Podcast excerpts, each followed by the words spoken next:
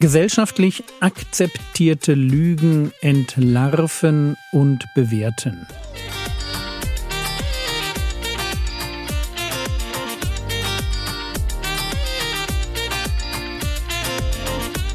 Theologie, die dich im Glauben wachsen lässt, Nachfolge praktisch dein geistlicher Impuls für den Tag.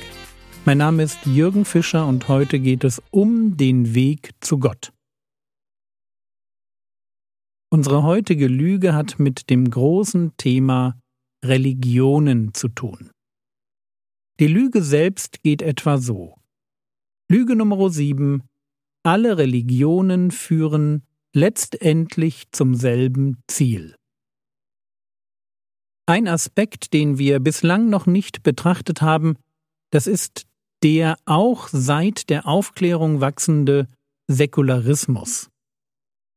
Darunter verstehen wir zuerst einmal eine Weltanschauung, die Religion und Staat voneinander trennen möchte. Und das ist ihr, das muss man sagen, auch weitgehend gelungen. Heute ist für die allermeisten Deutschen Religion eine Sache des Privaten. So nach dem Motto Bete an, was du willst, aber rede nicht darüber und vor allem nicht mit mir. Und es sind ganz unterschiedliche Unwahrheiten, die sich aus diesem Trend ergeben. Da ist zum Beispiel der Gedanke, dass etwas wahr ist, wenn derjenige, der daran glaubt, nur aufrichtig und ehrlich in seinem Glauben ist. Aber das ist natürlich bereits logisch totaler Unsinn. Wahrheit macht sich nämlich nie daran fest, wie viele noch so aufrichtige Follower sie hat. Wahrheit ist einfach Wahrheit, selbst wenn niemand sie kennen würde. Und bei der Lüge ist das genauso. Lüge wird nicht dadurch wahr, dass sie viele Likes bekommt. Sie ist so lange nicht wahr, wie sie sich gemessen an der Realität nicht als Wahrheit herausstellt.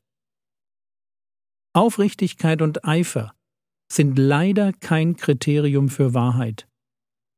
Man muss sich dazu nur einmal kurz anschauen, mit welcher Hingabe im letzten Jahrhundert sowohl die Waffen-SS als auch Maos Rote Garden oder die Rote Armee-Fraktion ihr blutiges Werk vollbracht haben.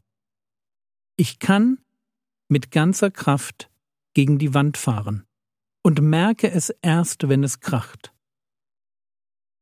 Und genau so kann ich mit ganzer Kraft einen Gott anbeten, den es nicht gibt. Das Maß an Hingabe oder Selbstverleugnung, das ich dabei an den Tag lege, ist kein Beleg für die Echtheit meiner Gottesvorstellung. Ja, aber führen nicht alle Wege der Anbetung schlussendlich zu dem einen Gott? Antwort Nein, das können sie nicht. Und zwar aus zwei Gründen. Erstens, wer Gott anbetet, der hat eine Vorstellung von diesem Gott. Er sucht Gott nicht, sondern er hat ihn schon gefunden. Seine Anbetung bringt nicht zum Ausdruck, dass er auf dem Weg ist, einen Gott zu entdecken sondern dass er eine sehr konkrete Vorstellung davon hat, wie der Gott ist, den er verehrt. Und deshalb ist es unmöglich, dass wir denselben Gott anbeten, wenn wir sehr unterschiedliche Vorstellungen von ihm haben. Ob Gott einer ist oder ganz viele oder drei, das macht einen Unterschied. Vielleicht nicht für den Heiden, der sich sowieso nicht für Gott interessiert, aber für den Anbeter. Und man komme mir bitte jetzt nicht mit dem Bild vom Elefanten und den Blinden, die ihn betasten. Gern wird dann behauptet, jede Religion würde einfach nur einen Teil des Ganzen von Gott erfahren. Aber in Wirklichkeit steckt doch nur genau ein Gott dahinter. Das Bild mag ja für Elefanten und Blinde funktionieren, aber es hat zwei gravierende Schwachpunkte. Erstens, wenn alle blind sind, dann kann niemand wissen, ob es den Elefanten gibt. weil niemand ihn sieht. Er ist pure Spekulation. Und zweitens, wir reden bei den unterschiedlichen Gottesvorstellungen von Unterschieden, die nicht bloß oberflächlich sind, sondern die auch den Charakter, den Bezug Gottes zur Schöpfung, das Thema Errettung des Menschen oder überhaupt die Personalität Gottes betreffen. Und an der Stelle, sorry, greift dann halt auch irgendwann mal das logische Gesetz von der Widerspruchsfreiheit. Ein Elefant mag ja einen Rüssel und ein Ohr haben, die sich beide anders anfühlen, aber er kann nicht gleichzeitig da sein und nicht da sein. Und so kann Gott eben nicht, um nur ein ganz simples Beispiel zu bringen, ein Teil der Schöpfung sein, das wäre der Pantheismus, oder ganz außerhalb der Schöpfung stehen, das wäre biblisches Christentum. Entweder steckt er in jedem Stein oder er bewohnt ein unzugängliches Licht. Beides kann er nicht. Die Frage war, führen alle Wege der Anbetung schlussendlich nicht zu dem einen Gott? Antwort nein, weil jeder Anbeter seinen Gott schon gefunden hat. Und die Unterschiede in den Gottesbildern sind einfach viel, viel zu groß. Ja, Sie widersprechen sich so sehr, dass sie sich nicht zu einem großen Ganzen vereinen lassen. Das müsste man aber können, wenn an dieser Idee alle Wege der Anbetung führen schlussendlich zum selben Gott, wenn an dieser Idee irgendetwas dran wäre. Und es gibt noch einen zweiten Grund. Das biblische Christentum geht davon aus, dass es nur genau einen Weg gibt, um bei Gott anzukommen. Es gibt also mindestens eine Religion, die explizit der Idee, dass alle Religionen auf dasselbe Ziel zulaufen, eine Absage erteilt.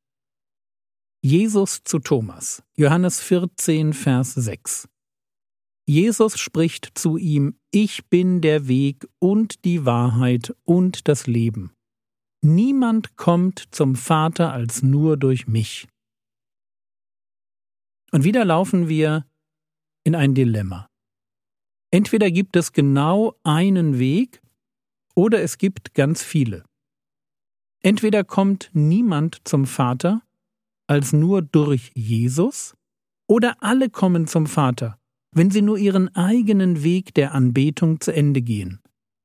Beides geht nicht.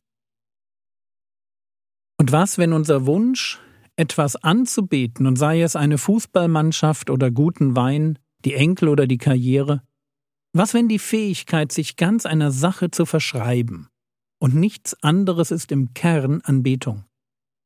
Was, wenn unser Wunsch, für etwas zu leben, nur zeigt, dass wir alle religiös, also auf Anbetung hin geschaffen wurden. Aber wenn der Mensch von Natur aus ein Anbeter ist, dann wurde ihm diese Gabe mit einem Ziel gegeben.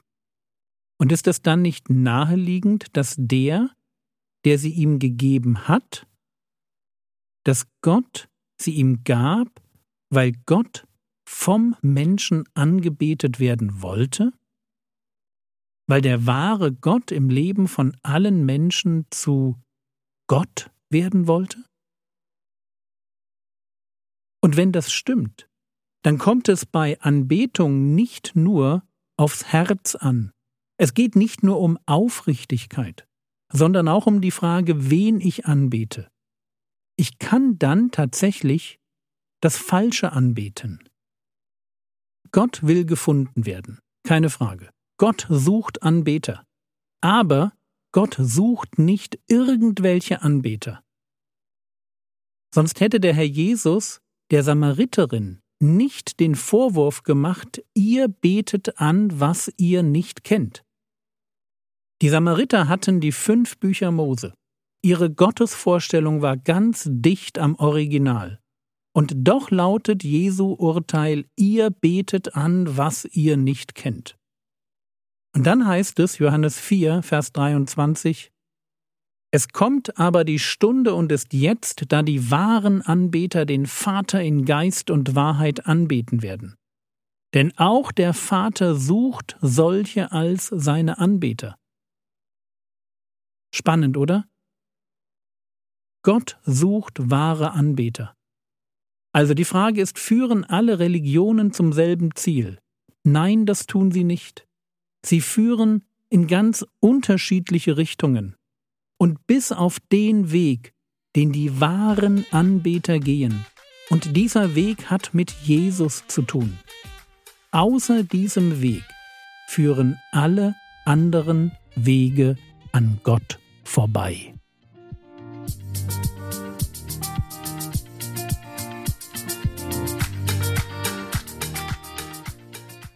Was könntest du jetzt tun?